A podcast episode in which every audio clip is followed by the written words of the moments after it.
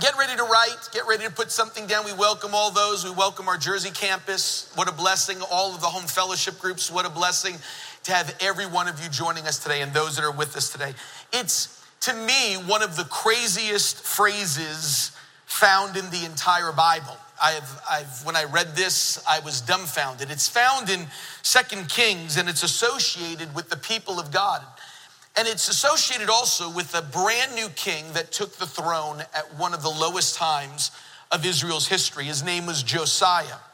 And in fact, he followed two very, very wicked kings that plummeted the entire nation into um, just such evil and, and, and really just away and apart from God. And this man comes in and, led by the Holy Spirit, begins to clean house. And the first place he starts is where God always starts with his own house. And while they are cleaning the house, God's house, I want you to see a verse, just reading one verse to you from 2 Kings 22 8. And I want to read this to you. This is what it says. Then Hilkiah, the high priest, said to Shaphan the scribe, Listen to these words I have found the book of the law in the house of the Lord. Okay, let me say that phrase again because some of you missed it. I have found the book of the law. I have found the Bible in the house of the Lord. Okay, listen close. If you found it, that means you must have lost it. And they didn't lose it on the streets. They didn't lose it in Times Square. They didn't lose it in the projects. They lost it in God's house. Think of that for a second. Can anything sound crazier? He was saying, I found the Bible in the house of the Lord. That, that, that to me is unbelievable. They lost the Bible in church, is really what happened. Which means, listen close, always remember this when God's word is missing, God's voice is missing. Let me say that again. When God's word is missing, and God's voice is missing.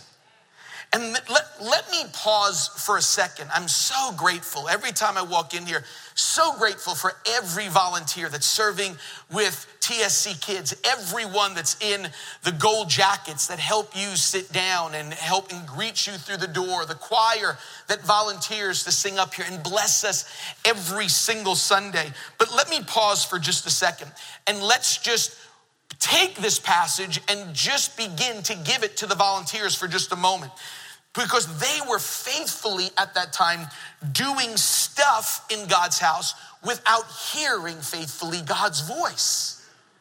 Th- think of that for a second, which is so important, which means working at church is not a substitute for sitting under God's word. That just because you sing about Jesus doesn't necessarily mean you know Jesus. And can I just remind you, as much as we are so grateful for every gold coat person in this place, those gold coats are not magic. They don't bring anybody closer to God. They have a responsibility not to just do activity, but they have a responsibility to hear God's word for themselves. Keep this in mind activity is not intimacy. Activity is some of you are going like, this is going to be hard. Where is Pastor Carter? Okay, stay with me for just a moment, okay? Because I want to challenge you today with this that you can be scurrying around this place, playing instruments, helping children, leading our youth, and shriveling up in your soul. Because what they did was they lost the Bible in the house of God, they lost the Bible in church. It would be funny if it wasn't true, and that's what the Bible said. It's like saying, I lost my child in my home, or I lost the meal in the restaurant. It's, it doesn't even make sense, but thanks to Josiah, that we started to see a change take place. They lost the book of God, they lost God's book in God's house. And what a warning for us today. What a warning for us, every one of us that sits on this stage, because we have to have the commitment to God's word today not just from a stage, but every single day of our lives. And just to be safe, to make sure to see where we're at today, I'm gonna do a little test with you. Take out I was gonna say take out your hands, but take out your fingers right now. Just put them off to your side. Just put them off to your side. And I'm gonna ask you, start with zero on both hands. I'm gonna read to you about 10 or 12 phrases, and, and I don't want you to show anybody because I don't want anybody to be embarrassed. I'm gonna read to you 10 or 12 phrases, and I want you to put a finger up if you think that phrase is in the Bible. Get ready. Don't show anybody. So I watched somebody went underneath their coat. They went it go, I'm not showing anybody. So just get ready. Just put a finger up if you think this is in the Bible. Here we go. You ready? I'll go through them fast. Cleanliness is next to godliness. The lion shall lay down with the lamb. Hate the sin, love the sinner. The devil made me do it. We are all God's children. Think before you speak. God won't give you more than you can handle. God helps those who help themselves. Confession is good for the soul. There go I, but for the grace of God. Money is the root of all evil. Honesty is the best policy. Spare the rod, spoil the child. The Lord works in mysterious ways. This too shall pass. Don't show anybody the hands. Okay, here it is. How many are in the Bible? None of them. None of them. Some of you going like, oh. None of those are in the Bible. Here's, here's where we have to be challenged by Jesus today. Because the first thing that Jesus said to his disciples was, Follow me. And some of you are brand new with following Jesus. You may have been born again at the 6, 6 p.m. service, and maybe someone has brought you to the church in one of the services. You made a decision to follow Jesus. But I want to challenge you with another challenge, a second challenge that Jesus gave to the disciples. In fact, it was in his last sermon called basically called the, the upper room discourse, John 14, 15, and 16. And Jesus switched from follow me to a different command.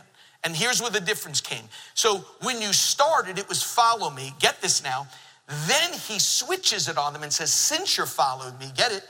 He says, Abide with me or abide in me, which means, listen to me close.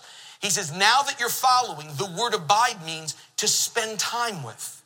Now he's saying, You chose to do this. Now I'm looking for time with you. Time that you can have, whether it's in prayer, whether and, and today in God's word, so we're not losing God's book in God's house. And this is the challenge for us that, that I think God is going, I want to challenge you not only to follow me, but I want to challenge you to abide in me. If you were to go to one of the most iconic national parks in America called Yellowstone out on the, in the West, there is a confusing sign and a sign that many people don't really obey all the time. And, and it simply says this don't feed the bears. That's what it says. It would seem that we would know what that means. You don't want them coming up close, but that's that's what we would think it means. In fact, when you ask a park ranger how come you, we shouldn't feed them, it's the secondary reason is you don't want to be that up close with a bear. The primary reason is this if you feed them, listen to this, they will die. That doesn't even make sense. And here's what they say if you feed them, then when the winter comes, they lose their ability to find food for themselves. And if the only way we get fed is from here, and we don't learn how to feed ourselves, when those difficult times come, we have to find a way to feed ourselves and to realize that this can't be our only meal, that God has to challenge us. That's why this is so important. You can't just eat once a week and survive. That's why it's so important to understand the Bible is not meant is meant to be bread for daily use, not cake for occasional parties. Oh, that's good, Pastor Tim. Thank you for sharing that. And we come on Sundays eating cake when the word should be bread every single day for our lives. It's from the Huffington Post. Let me read to you what the article said, title of the article, America loves the Bible but doesn't read it very much. It says this 88% of those that responded to their survey of the thousands and thousands of people, they said 88% own a Bible. And in fact, the average household has 4.4 Bibles. And they said that 60% of those that have a Bible, 60% read it four times a year. That's cake reading. That's not bread use. And they said the younger they get, the higher that number goes up to three and two times a year which is so dangerous for every single one of us. And so I want to just take a few moments. I'm, I have to just tell you something. Here's my confession I'm not very deep. I'm just a practical guy that wants to get people from A to B, B to C. And so when I say the word Bible, I actually mean the Bible. There's not like a secret meaning. You don't, I don't, I don't need you to read it with the Jewish prayer cloth. I don't need you to do read it with, I just want you to, I just want you to feed yourself. I want you to begin to understand that this is great when we can preach the word. When Pastor David, Pastor Carter, Pastor Teresa, Pastor Patrick preaches. Today we're going to hear God's viewpoint of marriage from Pastor Nick. So exciting to hear those things. But we have six other days that we have to feed ourselves. And so today, I want to challenge you with an iconic verse that though the verse is associated with one book of the Bible, I think it's a great grid for us to begin to see how this works for all 66 books of the Bible. I really believe that. In fact, I believe, okay, so let me pause for a second. I had the greatest opportunity a few weeks ago. I was with Pastor David Ham and Pastor Carter in Mexico. We did a pastor's conference together. We stood in the place of Pastor Gary Wilkerson because he was just recovering from surgery. And so, it, as he was recovering, Pastor Carter, myself, and Pastor David went. Pastor David, I'm just telling you, Pastor David Ham is awesome. He's like the real deal. I'm just telling you. But he's also, he's pretty hip. And so he taught me a word that I just thought, oh my goodness, I'm wait till I get home and tell my kids. I just because like I'm the one because my kids don't think I am. So I'm so I'm just going, Pastor David hooked me up. And so, but it didn't start with like I'm gonna teach you. It started with I was a little going like, man, I'm not sure if you're supposed to say that. And it was he said something about Pastor Carter and Pastor Teresa. I was going like, whoa, bro, bro. And he told them, he goes, Oh my goodness. When they preached, I walked up to them. I said, You're a goat. I said, What? You shouldn't say that. This we're Christians. And he goes, Pastor Tim, that is the word. Goat means how many how many have ever heard that word before? Would you raise? Yeah, like some of you going like, we're gonna kill him after the service. Until he told me what it means. Goat means the greatest of all time. So if someone calls you to go, don't fight, say thank you. So, so but he, he also gave me parameters with the word. He said, here are the parameters. You can't use it all the time. Because if you use it all the time, then it loses its power.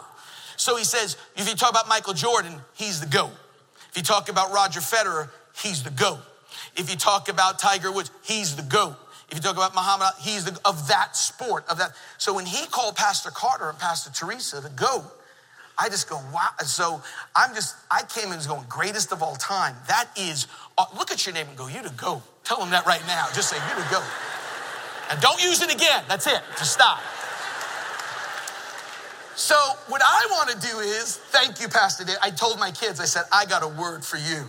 And I went home and my, my, my kids go, that's like a year old. Don't ever use that word. That's what they told me. So thanks. So I just want to say he's not that hip, okay? I just want to say that. So I'm going home going, you to go. They go, please.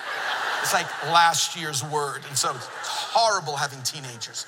So they'll keep you in line. I don't even have to pray for humility, just have teenagers. So I want you, as we talk about feeding ourselves, I want you to go to the goat of all the passages that I can give you today, which is found in the book of Revelation. And here is the here is the verse that is associated with those that read Revelation. But I have to believe This is a great grid for not just reading the book of Revelation, but for reading the revelation of God in his book. And I believe that there is a grid here that can challenge us to feed ourselves, that we, we leave this place, that we can begin to say, God, if this is your book, if this is you, the last thing we want to do is lose. And I think we will lose the Bible. We will lose God's word in God's house if we don't teach you what to do the other six days of the week. I really do. And that's why I want to challenge you today. So, Revelation, this is what this is the way John starts off the book. And I want to read it to you out of this way. I'm going to read it to you out of a paraphrase. He says this Happy is the one who reads this book. Happy are those who listen to the words of this prophetic message. And happy is the one that obeys what is written in this book. Oh my, OMG. Let me just tell you that right now. Think of that for just a second. What an incredible way to look at the Word of God. Read this book, listen to this book, obey this book. Wow. Could it be any simpler than that other than the last one? Think about it.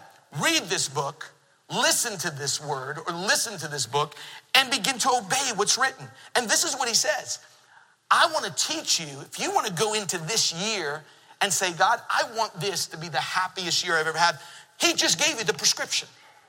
He just said, if I can get you to do this, he says, You don't need prescription drugs. You don't need to get a mate. You don't need to go, if I can just change my single status, if I can just go ahead and tick off on my, my, my social media, I'm in a relation. And all of a sudden, we think everything is going to be happy for us. I'm telling you, he starts off and say, You can find the happiness you need when you start hearing what God has to say to your life personally.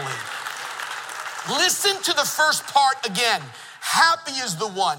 That word is blessed. It's the same word that was used on the Sermon on the Mount on the Beatitudes. Blessed are the poor in spirit. And he now begins to say, if you can begin that Bible that you're bringing with you, be it on your iPad, your, your, your phone, or whether, whether you are carrying a book actually to church, which, which it, it, whatever version you bring here, he promises you that your happiness increases when your Bible reading increases. He says, Your happiness will increase when your obedience increases. He says, Your happiness will increase when you listen to this word being taught to you every single day. He says, this is, this, this, is not rocket science. This is amazing. That's why I believe what Spurgeon said. Listen to this a Bible that's falling apart usually belongs to someone who's not falling apart. I believe that. And that's why I want to just take that for just a second because I want you today, I'm gonna give you a challenge today that we don't lose this book in this house. And I wanna give you a challenge today, taking these three things as our grid. Let's read this book, let's listen to this book, let's obey this book. And so I wanna challenge you as simple as I can. I wanna make it as plain as I can and walk you through this today. Everybody ready to go through this? Okay, here we go. Number one, write this down. We're gonna, we're gonna read this book.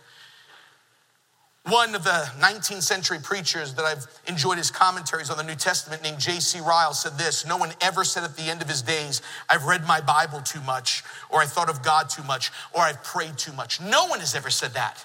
In fact, one of his, one of his final interviews before he passed on to go be with the Lord just last week, Dr. Billy Graham said this when they asked him about regret he said this He said, If I had to live my life over again, Graham said he would spend more time immersed in the Word of God. The greatest regret that I have, listen to this 99 year old man who did this just a few years before he passed away. The greatest regret that I have is that I didn't read the Word of God more. I regret it because now I feel at times I am empty when I wish I would have been full in my hardest times. Think of that for a second. This is Dr. Billy Graham who's saying this. What this is what really begins to challenge us. So let me pause for a moment here and just say this to you. How many still bring to, to, to church an actual Bible? I mean, it's not on you. Hold, okay, just want to make sure. Okay, perfect. I, I want to tell you, I want to help you with the best color Bible you can have. How many have a black one? So, okay, how many have a pink one? Okay, don't raise your hand. Okay. The best color by oh there's a there's like aqua blue like swimming pool blue. Okay very good. We know you're there. Um, the best color bible you can have is a red one. R-e-a-d and that would be the best bible you can have. Boom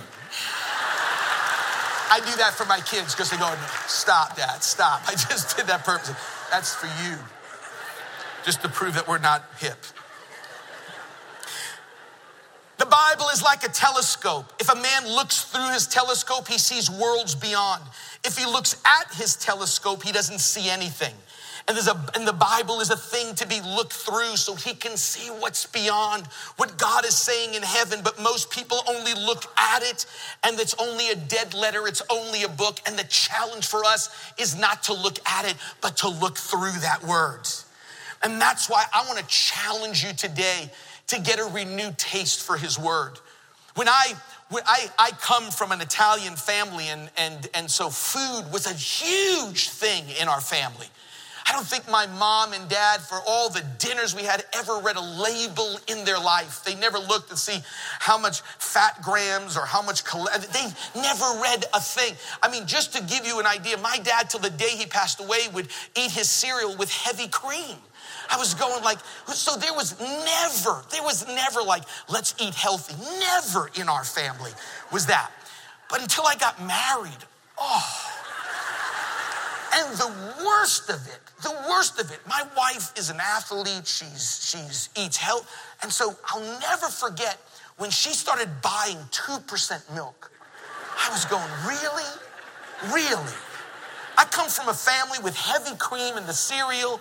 Hold, and, and what was bothering me was where we really had it out was you can't even dip your Oreos in 2% milk. It just kind of, it's like white water. You just kind of put it in go like, it doesn't even stick. There's supposed to be a line. There's no line.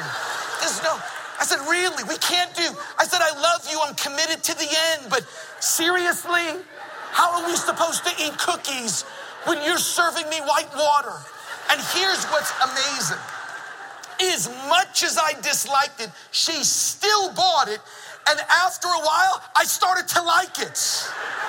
And then when I went home, they gave me whole milk. I'm going, ew, what is this? Because once you start doing it, you start getting a taste for it and realize, oh my goodness, this is something that I can begin to go because it's habit forming. When you begin to give yourself each day, it will be habit forming. I saw on a Bible one time a warning label put on a Bible, and the warning label said this Warning, Bible reading can be habit forming. Putting the principles into practice can cause loss of anxiety, decreased appetite for lying, cheating, stealing, hating, and symptoms of growing sensations of love and peace and joy and compassion will rise up inside of you. I go, That's a warning label. So, Pastor Tim, where do I start? We're still on just point one read the Bible. Where do I start? Okay, keep this in mind. God feeds the birds, but He doesn't throw the worms in the nest. God's not flinging worms every day. You have to begin to take a few steps here. So, can I help you practically with a few steps? Here we go. If you were to just speak conversationally, and go from and just read conversationally of what you would do in a conversation from Genesis to Revelation. Just read it. Just straight through. You ready for this? You can complete the Bible in 12 minutes a day in one year. That's all it is. It literally will take you 70 hours to read the Bible without stopping.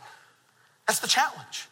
So, what, what I want you to do is let me, I know we tell you to put it away, but I want you just for a second, if it's handy, pull out your phone right now. Don't text. Just here's what I want you. I want you to find. I want you to find this, the, the your alarm on that. Then I want you to find the stopwatch. And here's all I want you to do.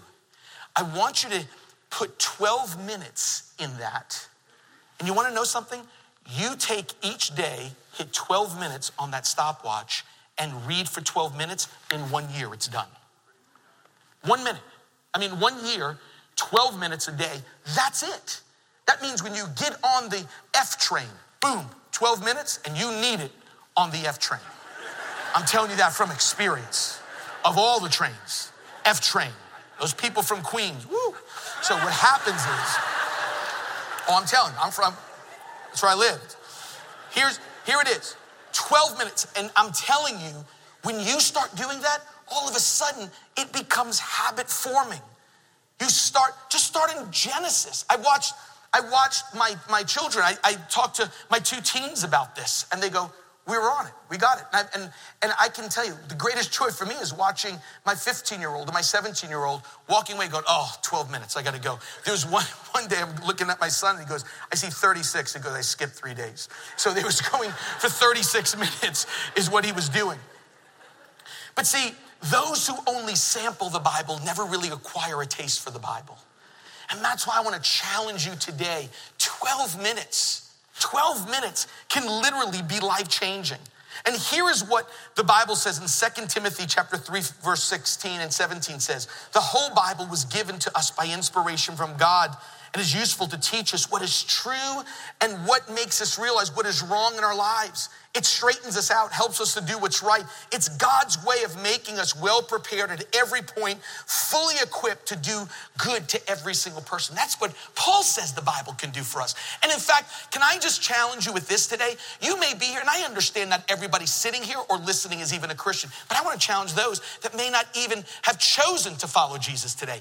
I want to promise you something because I'm of the belief that the 19th century um, preacher Charles Spurgeon said. He said, defend the Bible. He said, defend the Bible, forget about it. He says, the Bible is like a lion. Just let it out of the cage, it'll defend itself. And so here's what I believe. I want to challenge you. If you're not even a Christian, if you're going like, hey, I came here because a friend asked me, I want to challenge you with something. You may not even be a believer in this place. You may not be a follower of Jesus. And sometimes you would say believer, and we'd go like, believe in what? Let's just call it a follower of Jesus. And if you're here today, I want to challenge you with this. Maybe you're listening on a podcast or maybe you're going to listen on a webcast. But let me let me say this. Give God a week. Read that word. I want to promise you, you're going to get happier when you open up that Bible.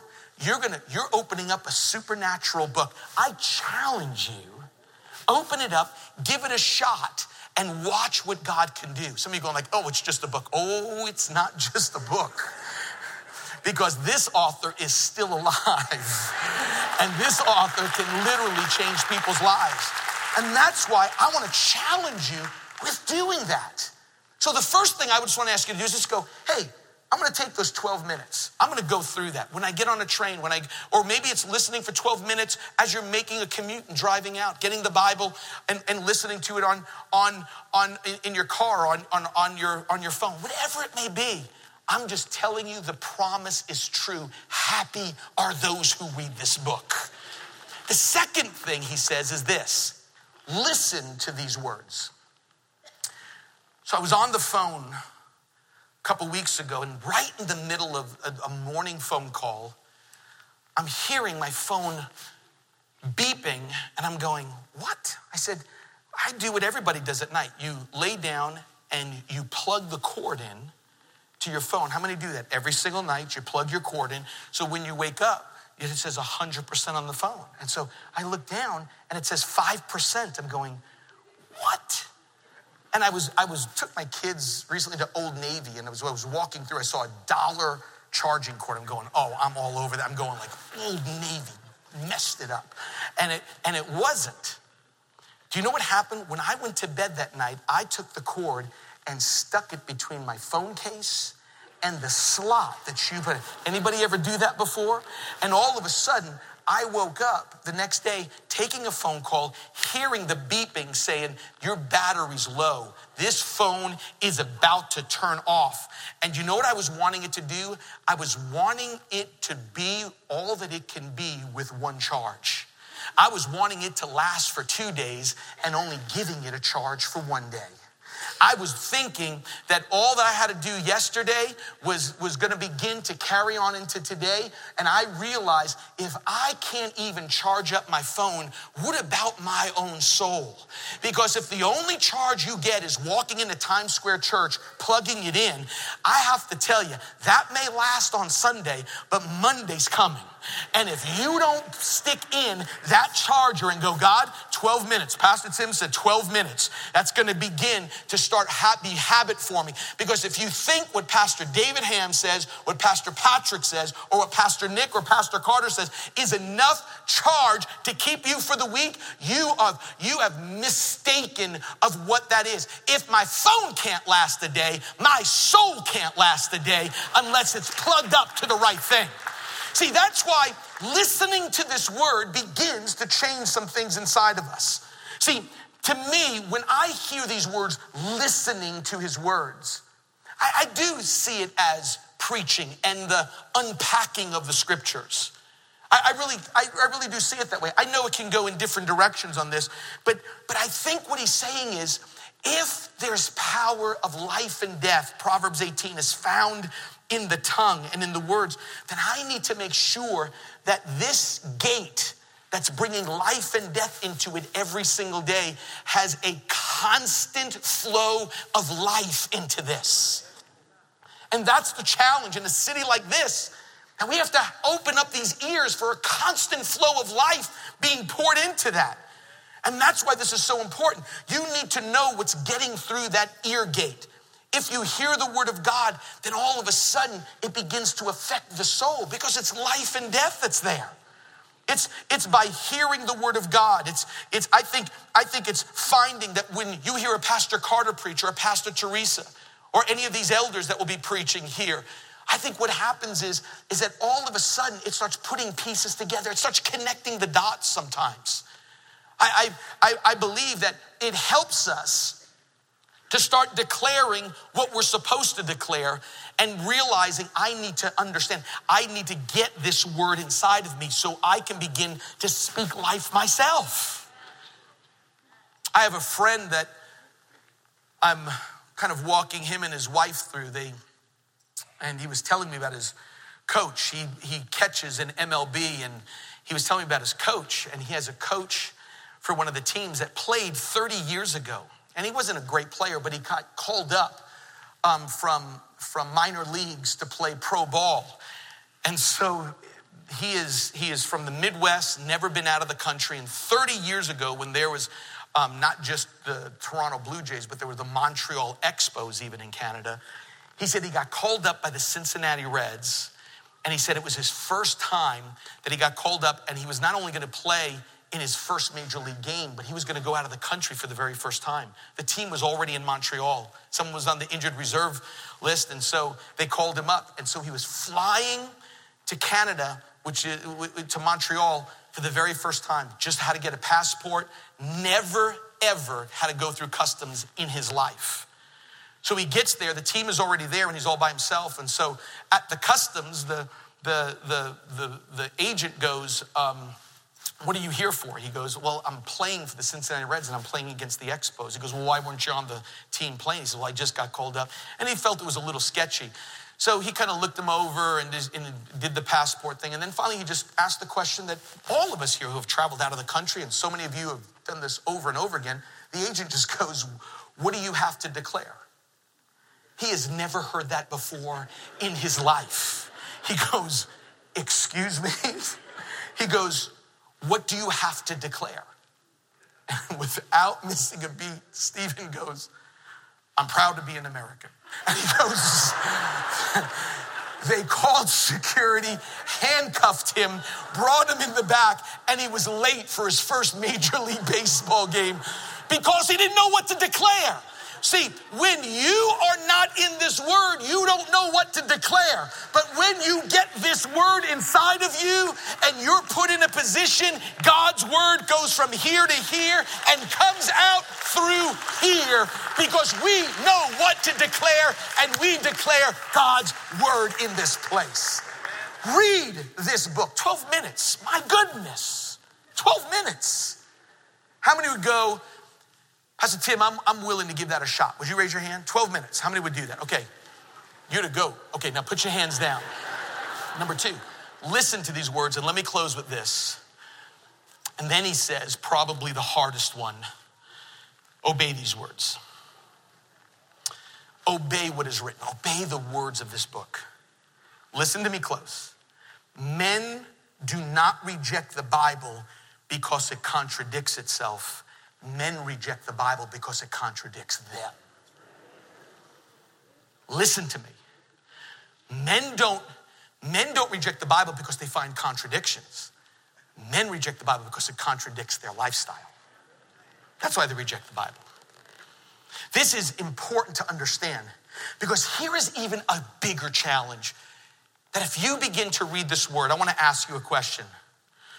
What do you do? Listen, everyone watching, everyone listening. What do you do when you come across a passage and it contradicts what you're doing? What do you do? So let me ask you even a better question. When you read the Word of God and it contradicts a worldview, it contradicts a mindset, it contradicts something maybe you have thought for so long, and it contradicts. Here's the better question Who wins? Because I want to promise you, if you take the 12 minute challenge, you're going to be happier until you come to the contradiction part. And that's where you got to begin to understand how important this part is. So, do you believe you or do you believe God?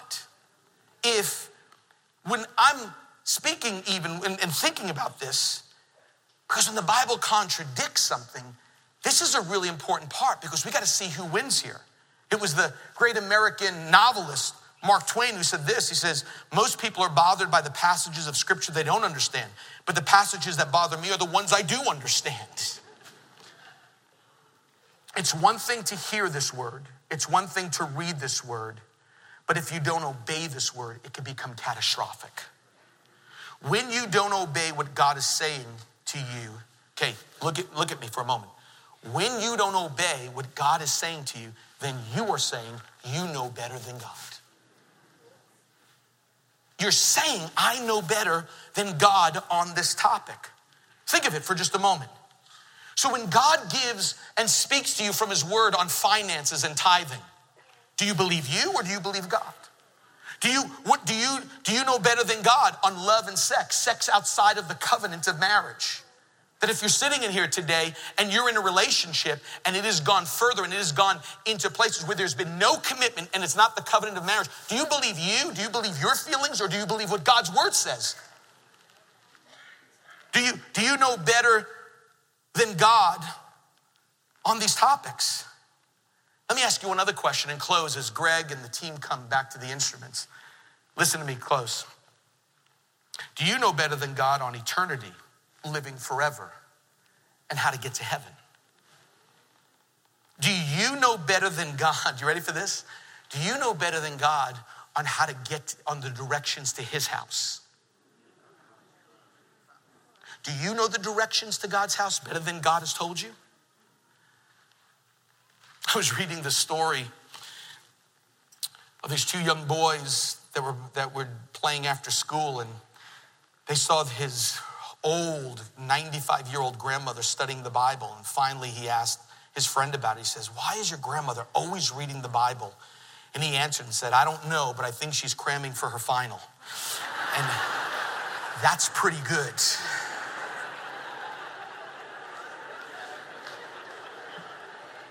We not only read, we not only listen, but it's the obedience part. And here is the question when you begin today to leave this place, I want to make no mistake about this is how you get to heaven. Jesus gives us directions to his father's house. Listen to me. Jesus, God in the flesh, gives directions to his father's house and says, No man, John 3 3 and John 3 5.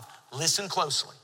Jesus said, The directions to my father's house called heaven here are the directions no man can enter the kingdom of heaven unless they are born again. That's Jesus' directions.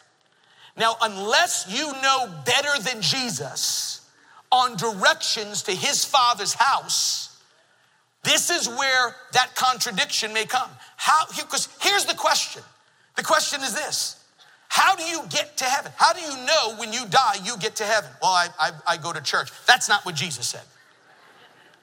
I haven't hurt anybody. That's not what Jesus said. I haven't killed anybody. I'm a pretty good person. That's not what Jesus said. Well, I'm a Catholic, I'm Jewish, I'm religious, I'm a Protestant.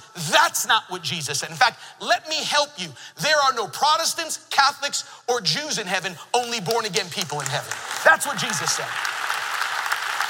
Okay, look at me. Those are his directions to his house. And so, do you know better? No, I just, I just feel like you have to be a good person. Oh, so you know the directions. You Googled it. You know the directions to God's house. And this is where Jesus goes if you want to go to heaven, here are the directions. A man and a woman must, don't make it optional. He said, You must. John 3 3, 3 5, 3 6, you must be born again. Those are the directions. Okay, Pastor Tim. Okay, how does that happen? How do you do that? It's as simple as ABC as Greg comes and plays How Great Is Our God, or Greg comes. Get appeared. This is important. Now, I want you to get this. It's as simple as ABC. A, admitting I'm a sinner. Something is broken on the inside. Something's not right. It's called sin. It's a, it's, it's, none of us, none of us are born into this world as a floor model. Look at me. Assembly is required on every one of us. And the only one that can put us back together is God Himself. It's admitting, God, no matter how much money you make, I don't care if you have a home in the Hamptons, I don't care if you live in the Bronx or you live in Jersey, it doesn't matter. There's one set of directions to God's house, and I start with A, admitting I'm a sinner. It's B, A, B, C, believing that Jesus can fix me from the inside out. I wish coming to church fixes you. There's nothing magic about these red seats. There's nothing special about them. We're all broken people that needed Jesus to come in and fix us from the inside out. Every single one of us. Because here's the thing listen to me close. Because if you could fix yourself, then why would Jesus have to come and die on the cross for us?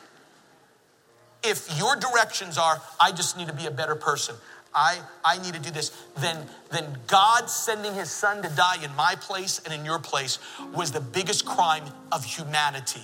Why would you put your son through that abuse if you could fix yourself? We can't fix ourselves. We need help, and God sent us his son to help us. To say, you can't fix the sin issue, but my son is gonna die in your place. And believing that Jesus died in my place. And see, confessing him as Lord. What does that mean, Pastor Tim? That just means he's the boss now. That means when I read, when I put those 12 minutes in and I start reading this and it contradicts, I just go, I don't like it, but you're the boss. Okay, look at me for a second. God doesn't need, God, people that find their way to heaven are not perfect people. It's just honest people. It's just going, man, I'm, I'm busted up. There's something not right on the inside. And Jesus has come to fix us from the inside out. So the question is this How do I get to heaven? And you have to answer that. Think in your mind How do I get to heaven? And if your directions contradict the directions of Jesus himself, we've got a contradiction. We've got a huge contradiction. Because, folks, can I say this to you? In the annex here, watching on our webcast, if we don't get this one right, we're in a lot of trouble. Because if we're sitting around this room going, well, you get to heaven by being religious or by coming to church or by being good or not hurting anybody or having a label of a certain of a certain religion, then all of us have 50 different ways of directions. And I think the way that knows, the, the, the, person that knows the best way to his father's house is Jesus himself. And he said, You must be born again. I want you to bow your head with me, please. Because some of you may have just gotten contradicted on your directions to heaven today. Some of you may have gotten contradicted. And I want to tell you, I want to ask you the question then who wins? And I want to promise you today, Jesus who never lies. Jesus, who says, I love you no matter what condition you're in today. Jesus, sent by his Father for me and for you, has promised that he would he would not turn any person any prayer regardless of what you did last night through the night or this week i will never turn a person away that was his promise and just as there is a day that i know i was born on December 22nd, 1963, I was born. There has to be a definite day that you are born again. It's not a gradual thing. It is just as it is just as dynamic as your physical birth is your spiritual birth. And today on this day, you could be born again by Jesus today by just asking him. Just asking him. That's it. Well, what do I have to do? We ask him. That's the great thing. Well, do I have to get cleaned up? No, no, no, no. Don't let, don't let people put you in that box. That's the wrong directions. You don't get cleaned up and come to God. It's the wrong directions in all of the stuff that's going on in your mind, your heart, in your home, in your life, Jesus says, You come to me just like you are right now. He says, This is the way you get there by simply asking. God goes, You can't get cleaned up and come to me. In fact, you can't even clean up enough and come to me. He says, I want you in the condition that you are and let me fix you from the inside out.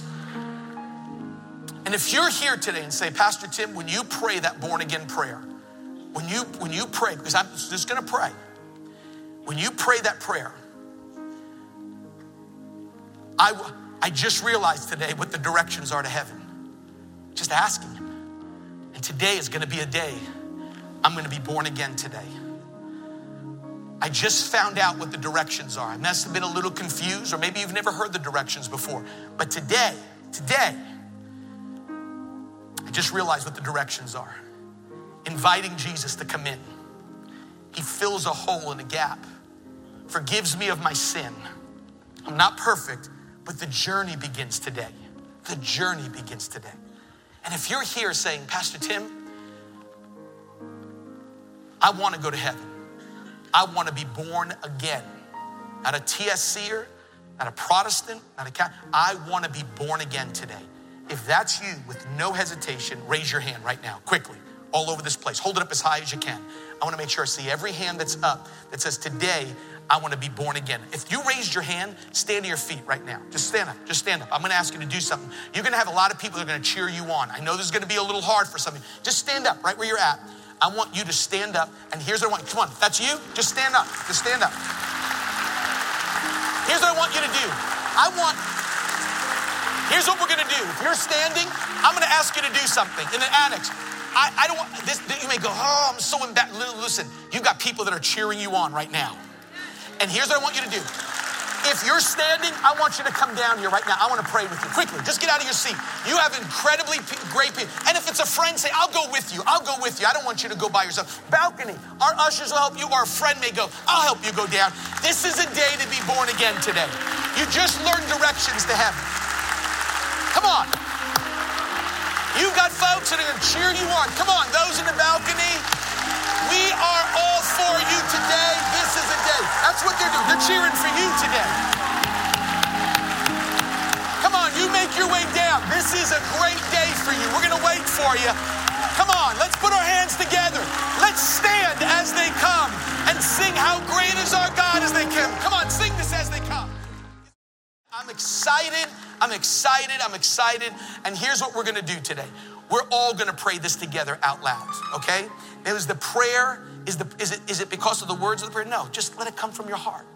Th- these are words just to ask Jesus to come in and change us from the inside out. So, can we help them? Can we all pray this together? Let's, let's close our eyes and let's say this out loud together. Say this with me Dear Lord Jesus, I believe you're the Son of God. I believe that on the cross, you took my sin, my shame, and my guilt, and you died for it. You faced hell for me so I wouldn't have to go. You rose from the dead to give me a place in heaven, a purpose on earth, and a relationship with your Father. Today, Lord Jesus, I turn from my sin to be born again. Now, come on, say this with me God is my Father, Jesus is my Savior. The Holy Spirit is my helper. And heaven is my home. In Jesus' name. And everybody said, Amen.